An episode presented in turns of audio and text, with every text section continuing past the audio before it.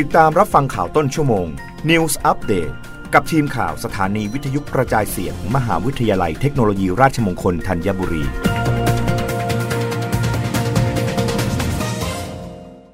รับฟังข่าวต้นชั่วโมงโดยทีมข่าววิทยุราชมงคลธัญบุรีค่ะประกันสังคมเพิ่มช่องทางให้นายจ้างชำระเงินสมทบกองทุนประกันสังคม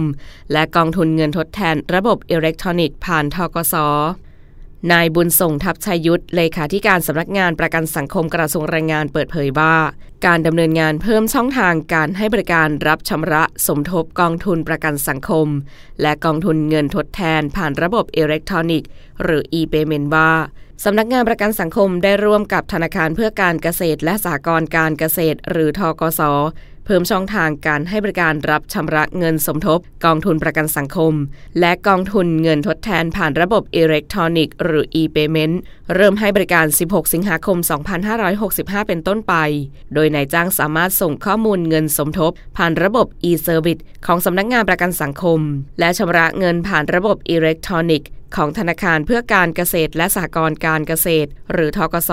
ผ่านบริการ Page to Page เปิดให้บริการตั้งแต่เที่ยงคืนหนึ่งนาทีจนถึง ยี่สิบสองนาฬิกาสามสิบนาทีของแต่ละวัน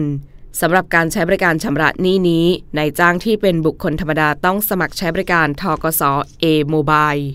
และนายจ้างที่เป็นนิติบุคคลต้องสมัครใช้บริการ บี เอ เอ ซี Corporate Banking ของธนาคารก่อน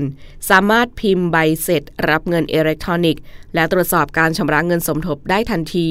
จากเว็บไซต์สำนักงานประกันสังคม ดับเบิลยู ดับเบิลยู ดับเบิลยู ดอท เอส เอส โอ ดอท จี โอ ดอท ที เอช ทั้งนี้สามารถสอบถามข้อมูลการสมัครใช้บริการและการใช้งานของระบบธนาคารได้ที่ Call Center ศูนย์สอง ห้าห้าห้า ศูนย์ห้าห้าห้ารับฟังข่าวครั้งต่อไปได้ในต้นชั่วโมงหน้ากับทีมข่าววิทยุราชมงคลธัญบุรีค่ะรับฟังข่าวต้นชั่วโมง News Update ครั้งต่อไปกับทีมข่าวสถานีวิทยุกระจายเสียงมหาวิทยาลัยเทคโนโลยีราชมงคลธัญบุรี